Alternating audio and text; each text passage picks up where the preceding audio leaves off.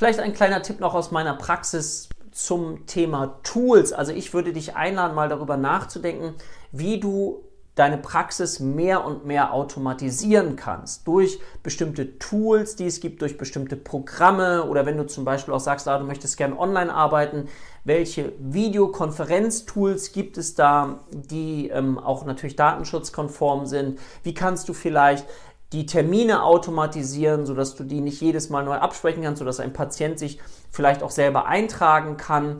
Und diese ganzen Automatisierungen können dir dabei helfen, dass du mehr Zeit darauf verwenden kannst, was dir Freude macht, nämlich die Arbeit am Patienten. Und deswegen lade ich dich einmal darüber nachzudenken, was sollten deine Tools sein, die du mit in deine Praxisarbeit mit einbeziehen solltest, damit du ein erleichtertes Leben hast im Bereich der Dokumentation, aber auch im Bereich der Terminvereinbarung.